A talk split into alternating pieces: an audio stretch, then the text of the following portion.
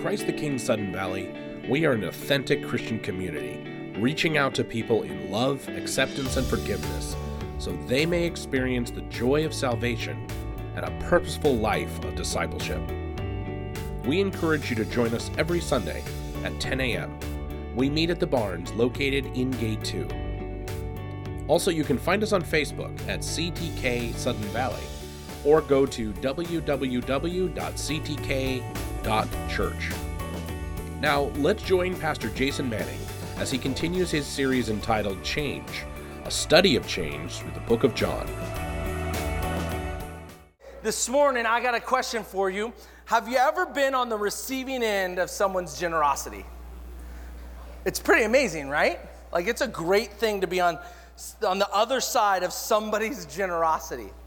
Uh, just a handful of weeks ago, uh, my dad got a brand new pickup truck. And, uh, and, and just a couple weeks after he bought this brand new pickup truck, I was down visiting him, and he literally handed me the keys to his old pickup truck. I was like, what? Like, this is amazing. Uh, probably one of the biggest monetary gifts I've ever been given. Uh, huge benefit to our family. We, we were actually like, it's crazy. Colby, we were thinking, you know, Colby's gonna be thinking about driving soon. Like, and so to have a, a kid that's getting to be that age, he's only 14 now, but uh, we were we were preparing for you know planning ahead, and then all of a sudden, boom, uh, this generosity. Also, if you don't know, if you haven't been around uh, for for very long, uh, about three years ago. Uh, I blew up my knees in a kindergarten kindergartner's birthday party on a trampoline. Um, yeah, and so I was, you know, in a wheelchair for 20 some weeks and uh, living in a recliner in my uh, dining room. Uh, and I tell you what, the generosity of this community, but even more than that, the generosity of Sudden Valley community, I had strangers bringing meals to my house. People I've never met before bringing meals to my house. I had people I had never met before donate towards some of our medical bills. Like that, that, and, and I tell you what, that was probably one of the biggest life changing situations I've been in a long time to be on that side of somebody's generosity, right? And people I didn't even know.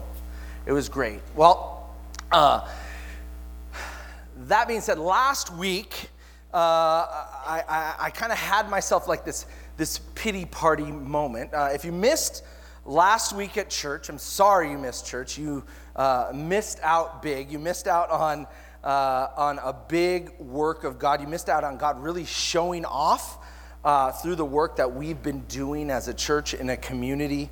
Um, and He showed off in an amazing way.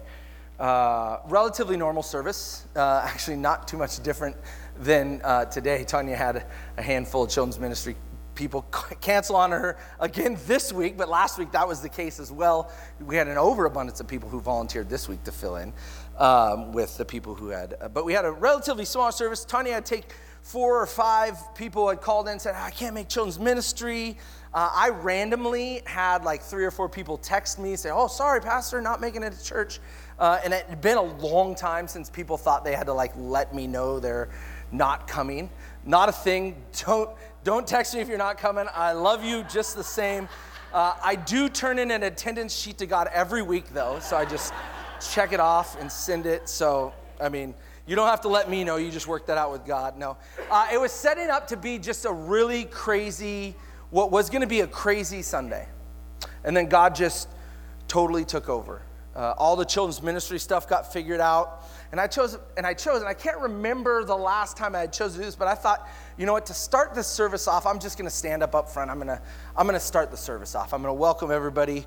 And I chose to really pray into everything that was going on, everything we felt as like the children's ministry team and some of the people in the worship team. We were like, man, this could be a crazy, crazy week, crazy bad even. Um, asking, and I just asked God to take over and for us to have a focus, uh, if you remember, if you were here last week. And we worshiped. Uh, I didn't get stumped with the mystery box, which is always a good thing. Uh, I went through my message, and, and I have it mapped out. Like my message is mapped out up here. And I had it mapped out, and um, with just a couple minutes left in my message, I felt God leading me to extend an offer to people, to extend an offer to people to accept Christ. And I, I felt God telling me that there are people here that just need to accept Christ. And uh, when that usually happens, so sometimes I write that into my messages. Like, I mean, you, if you've been here long, you know, Christmas, I'll give a, a salvation offer, Easter, a handful other times during uh, the year we do that just as God is leading. And most of the time, the conversation, this is just usually get a little conversation in how my head works. But most of the time, when I'm up here and I have that planned, uh, the voices as I'm preaching are don't do it. Nobody's gonna respond. You're gonna look silly. Like, just don't do it, you know, and that's lies. That's the enemy working in my head, telling me not to do something. And but but it was the opposite last week, and I felt God like tapping me on the shoulders, like, do it. Go ahead, do it. Like, like watch, watch, watch what I'm gonna do. Go ahead. Are you gonna do it? Are you gonna do it? And so uh, last week, we had six people accept Christ for the first time in service. Amen. Am I right? So it was, it was, a, it was a great Sunday, and uh, Heather was actually hurt. She could, not make it to church, and so I came home and I got to share that story with her. Um, and then Monday morning came along, and uh, I entered into this like pity bout with myself. Uh, the morning after, as a pastor, is real. Super, getting attacked here. Back away, fly. No, I'm just kidding. Um, uh, the morning after as a pastor's real. Monday morning is rough. And usually uh, I meet together every Monday morning with like six pastors and we talk about, you know, just, we, we kind of like kick ourselves into gear, like pray for each other and just share how the weekends went. But it was a holiday, if you remember, next last week. It was the holiday from school, so we didn't have meetings. And so Monday morning, I just found myself overwhelmed with this comment that was going on in my head like, what? What are you even doing? Like, how did you, what are you doing? Like, how did you get where you're at? And I, and I felt myself like beating myself up with that idea of like, not even qualified even slightly to experience what, you, what happened yesterday. And so as I, as I, as I uh, often do when I'm in that mode, I isolate myself. Uh, I went out to the garage, and that's not normally what I do. I mean, normally don't, I'm not a garage guy, but I went out to the garage and I was like, I'm gonna reclaim my two car garage. And uh, so I was out there just cleaning, and but this that that that thought and everything just overwhelmingly kept ringing in my ears, like, you know, what are you doing? Like, how, wait, how, what? Like, and so uh, I, I, was beating myself up pretty good as I was reclaiming my garage, and uh, and then it dawned on me, I wallowing and and, and self pity? Uh, uh, and a lot of it was cleaned up from when we had our basement flood. But I, even in all of that and, and everything that was going on, uh, here's what I realized. I realized that our God is incredibly generous. And that's the only answer. Our God is incredibly generous, been incredibly generous with me. Uh, and, and, and, truth be told, uh, I, I am undeserving. Uh, there wasn't really anything I had done, nothing I could have done that had brought me to the point in the, in the experience we had last week, uh, standing in front of 70 people and God tapping me on the shoulder saying, Do it. Watch, watch me, watch me work. And for the rest of the week, for the rest of the week, I was enamored by the generosity I saw from God having that moment on Monday morning, I was just enamored by how generous our God is. Uh, I was able to see generosity in, in, in so many ways. No joke. I, I was able to simply say to a handful of different people throughout the week, um, I was able to say, well, that's just God's generosity.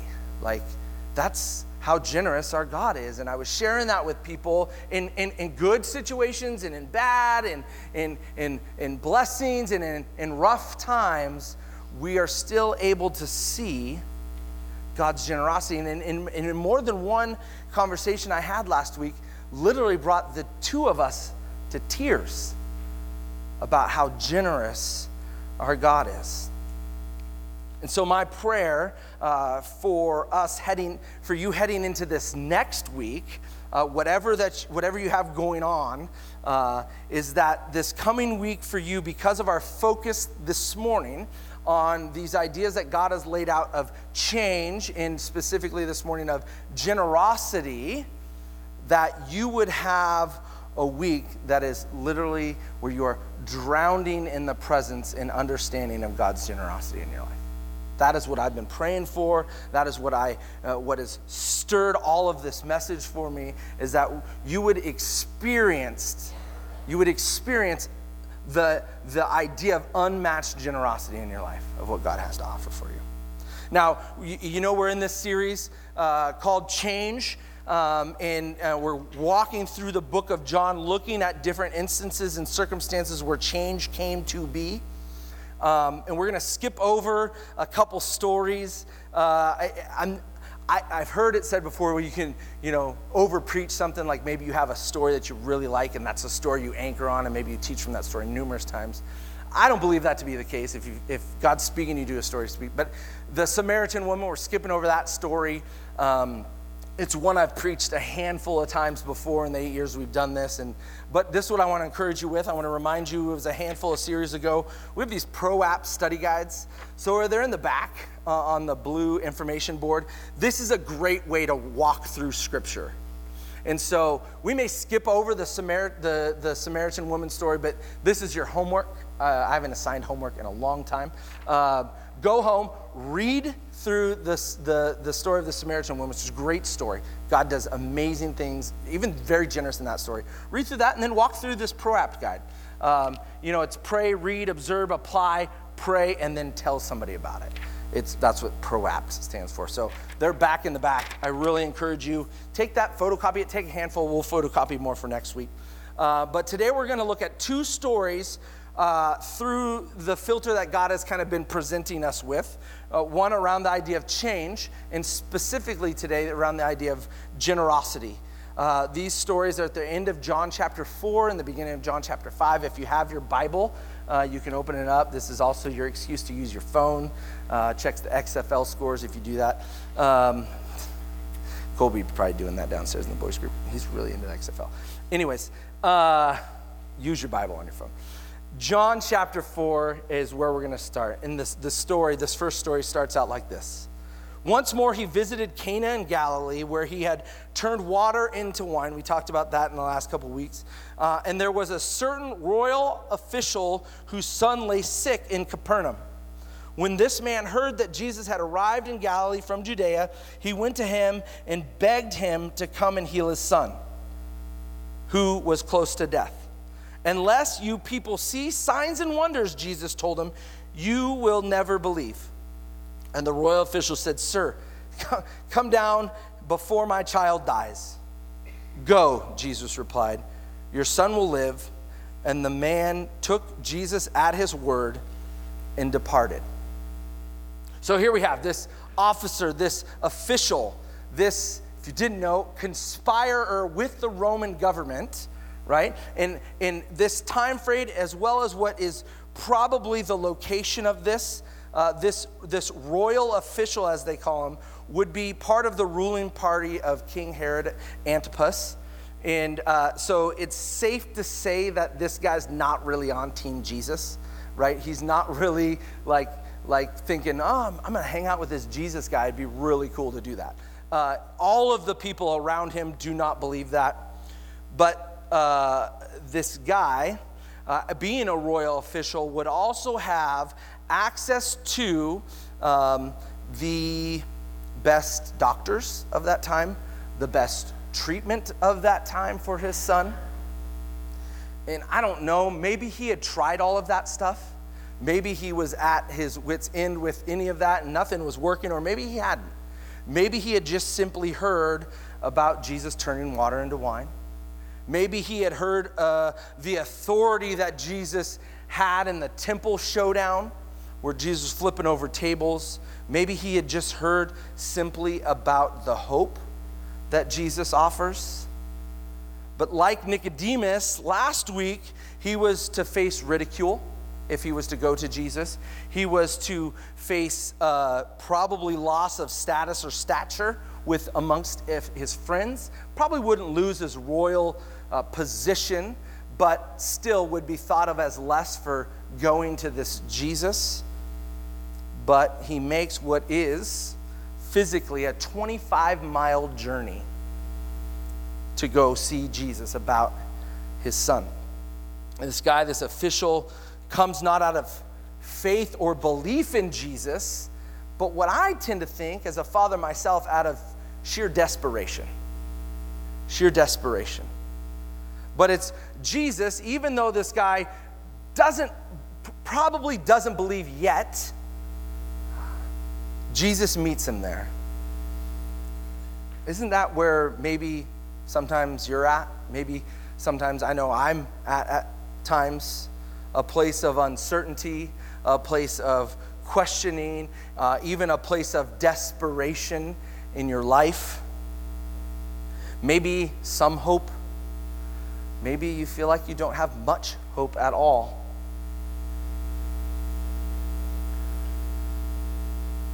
Do we do we always see hope? Like do, do you always see the side of hope in whatever it is that you're facing? Are you are you willing to? anyways? Are you, are you desiring that hope like this man was? Now, Jesus says to him, Unless you people see signs and wonders. Now, this is, this is kind of a, a, a, a side uh, color in uh, to provide some detail in that. Uh, uh, at that time, there was the Galileans, and they were really focused on the signs and wonders. Like that's what they focused on. They wanted to see the signs. They wanted to see any sign and any wonder of, of the amazing stuff going on at that time. And so Jesus is addressing that side of things, right? Unless you people see signs and wonders, I think that's a side lesson in this. But but God meets him right there. And I wonder for us, how often are we wanting to merely see the signs and wonders?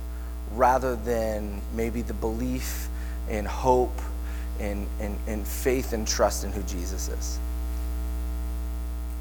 But God meets this man right where he's at, and his son is healed at Jesus' words. The second story, and we'll kind of go back and forth between all, both of them. The second story is this paralyzed guy. He's been paralyzed, what the Bible says, for 38 years. That's a long time. So, like I shared with you this morning, uh, I was in a wheelchair for 24 weeks. That was plenty of time for me to be uh, paralyzed in this chair. Uh, plenty of time to make me very grumpy at times. Uh, uh, I actually, side story, uh, I actually had a guy pray over my legs during that time. If you were around during that time, I literally, my legs were like straight out couldn't stand on them, non weight bearing. I had this guy pray on my pray over my legs, and he he didn't like oh heal Jason's legs, like give him comfort and uh, dull the pain. He was like, right now, Jason's legs healed. What do you feel? He'd say that. Get up and walk. And I'm like, I don't want to. Like I can't. And so in that moment, I'm thinking to myself like, do I not have enough faith? Do I not trust Jesus enough? Like this guy was making me feel some of that stuff. And I think that this guy here, 38 years, and he's at this pool for I don't know how many of those years, but he's at this pool. And we jump in on the story of John 5 5.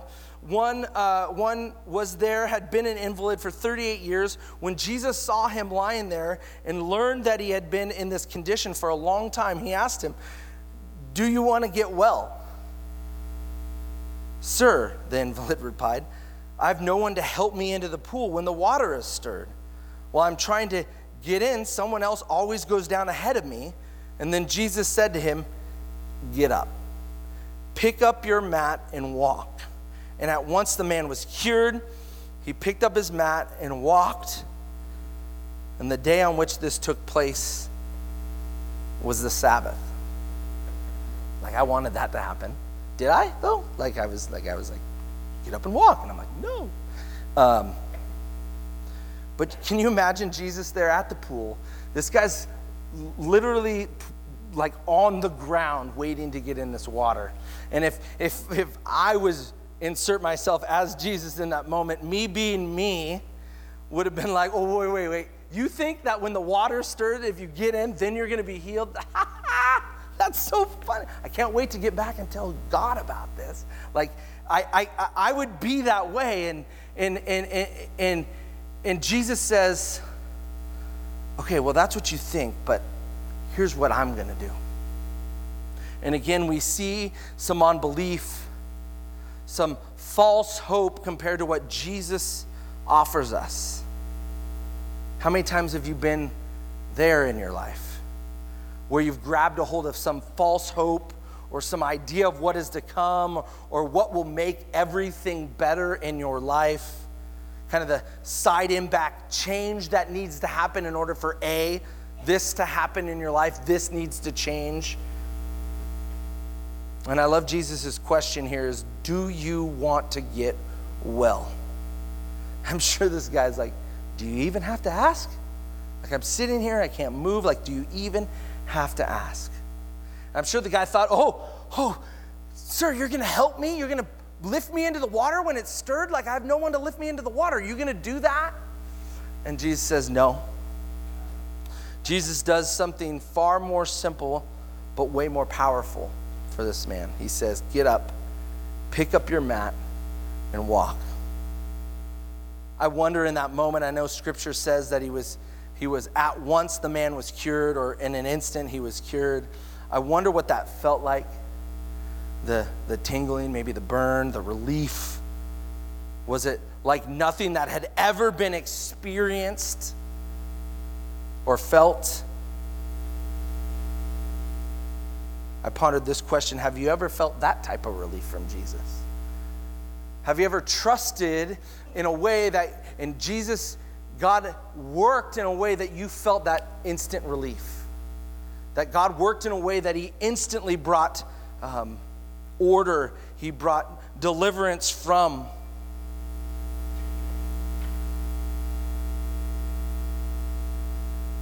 Seriously, just get up, Jesus says.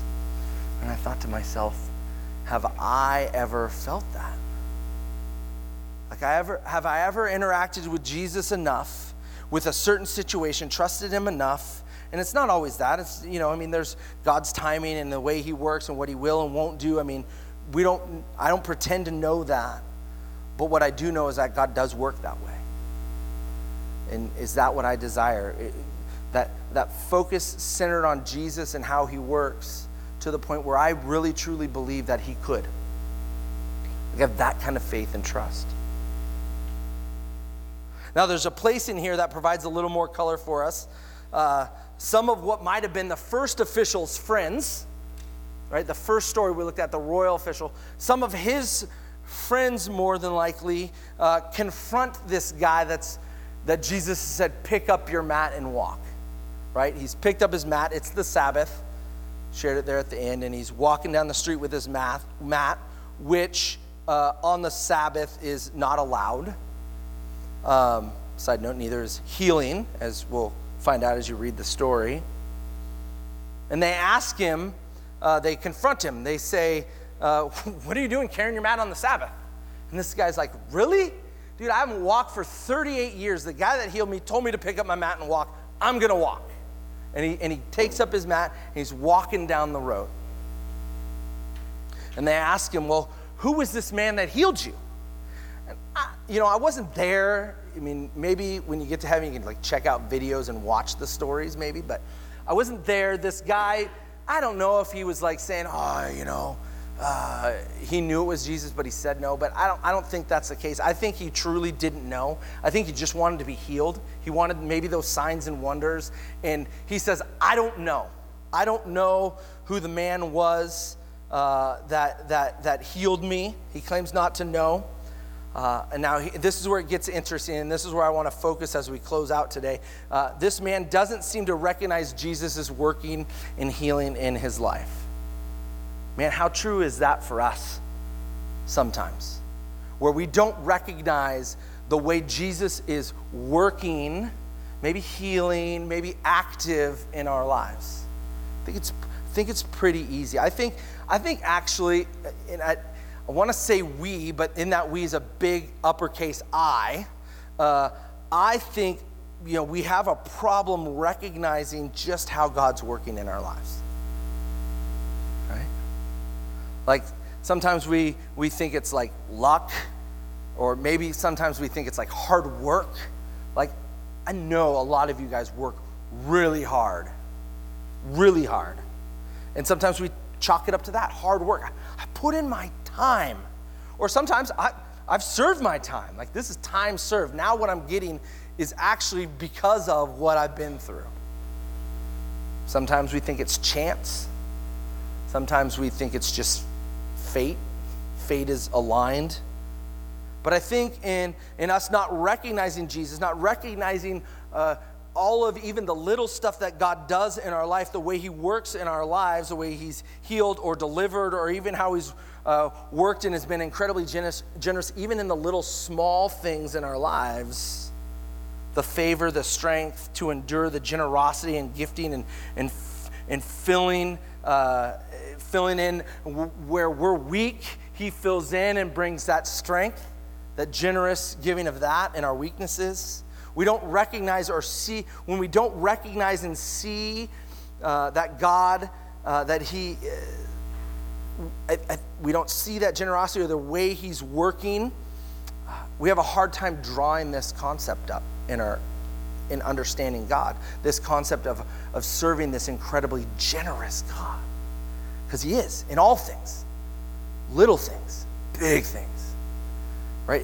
incredibly generous. And I think when we when we don't see him working in our lives, we have a hard time uh, seeing him for how he is, how generous he is. I liken it to my kids, all right?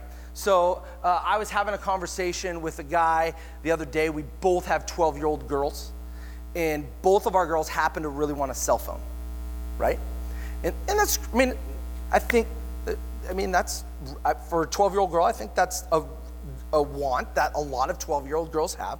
But we were talking about what that, what that looks like. And he was saying, man, uh, you know, my daughter was like, uh, I want a cell phone. And I was like, well, they're a lot of money. And then they cost money monthly and then all this kind of stuff. And she's like, well, give me money. and, and he actually wanted to get his daughter together with my daughter, uh, have her a cup of coffee.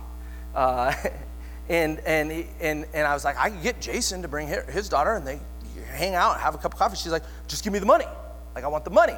I want to go towards cell phone. And he's like, well, she's like, you never give me anything. And he's like, well, what about the shoes I bought you? What about the clothes I just bought you? What about all the food that's in the fridge? Like all this kind of stuff. I think our kids, because of where they're at, don't recognize how generous. I mean, I feel like I'm giving a ton, like a lot.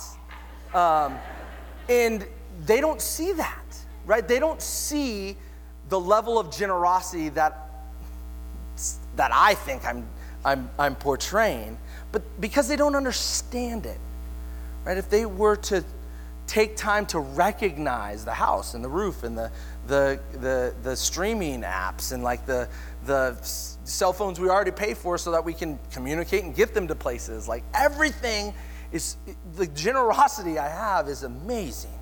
Um, sorry, sorry, I was just building myself up.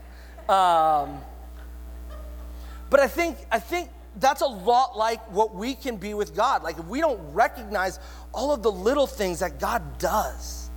Like I got up this morning and, and, and I got to come hang out with you guys. Like that is God's generosity. We could worship.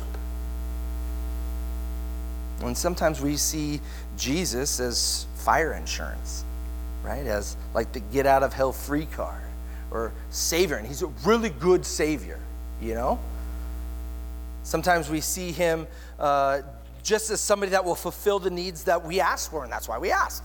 Like we ask because we want something, kind of like my 12 year old daughter or most kids, right? Church, I th- think one of the overall meta themes God, that I believe God has, uh, that is his generosity, right? I believe his generosity, our response to his generosity, fuels who God is for each one of you. How you respond to God's generosity fuels who you think God is in your life. How much you see or don't see. Listen to how this man responds. Uh, look at what, what he does. First, he doesn't recognize Jesus in, in his healing power and what he had done. Maybe he didn't know who he was. Uh, I think Jesus knew that. I actually think Jesus, being Jesus, like overheard the conversation he had with the officials, like in his like mega like hearing superpower. Like he heard the guy say, "I don't know the guy that healed me," um, and then and then uh, what happens is that, and it's said in Scripture that Jesus hunts down that guy again. It says later, uh, how many times do you do we get that in the Bible? It's very few that Jesus like does something for somebody and then he like double backs around and checks in on them. Like Jesus was busy and he had a lot of healing to do and a lot of things to do, but he actually doubles back around to this guy and says, says later Jesus found him in the temple. Uh, See, you are well again. Stop sinning or something worse may happen. Is that a threat? I don't know. That's something to unpack. ProApt it. Uh, he'll tell you what you want to know about that. But then the man went away and told the G- Jewish leaders that it was Jesus who had made him well. He went back to the people that were out to get Jesus. Can you believe that? This guy was paralyzed for 38 years. It was known by everybody that there was the, the, the, the, the government at that time, the, the, the religious leaders, like they were out to get Jesus. They were going to do whatever it took for his works, his stories, his all those things to not happen and to not go out. And this guy says, Well, I don't know who Jesus is. And then Jesus double backs around and says, Hey, stop sinning, or something worse is going to happen. I healed you. You're well. Go, be well. And the guy's like, oh. He runs over. He's like, It was Jesus on the Sabbath. Like, and so, and in scripture, it says that that fueled their desire to persecute Jesus. This guy doubles back around. He went back to the cultural norm. At that time, the opposition. He didn't recognize Jesus for what he was doing, uh, Jesus for his generosity. He still didn't acknowledge him for who he was and what he offered.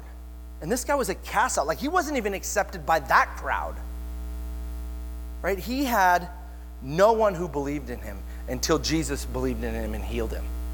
Yet he still went back and did what he did.